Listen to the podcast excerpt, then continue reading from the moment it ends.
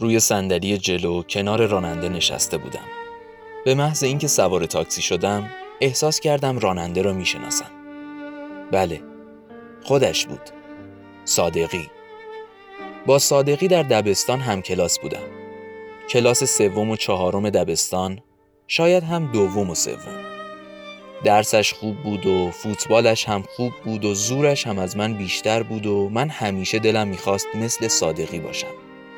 حالا کنار هم نشسته بودیم.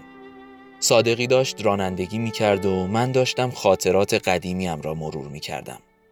موهایش سفید شده بود و چروکهای روی پیشانیش عمیق بود. ولی چشمهایش هنوز همان چشمها بود. خواستم بگویم چطوری صادقی؟ تا دیدم شناختمت. ولی دیدم این حرف چه فایده ای دارد.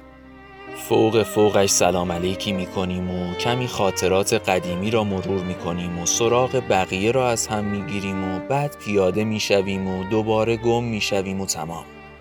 بعد فکر کردم که شاید اصلا صادقی من را یادش نیاید. چقدر کلاس سوم دلم می‌خواست جای صادقی باشم.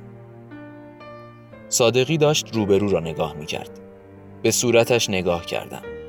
خسته به نظر می رسید. خیلی شکسته شده بود. چیزی نگفتم. به مقصد که رسیدیم و کرایه را دادم گفت کرایه نمی‌خواد. گفتم چرا؟ گفت به یاد اون روزا.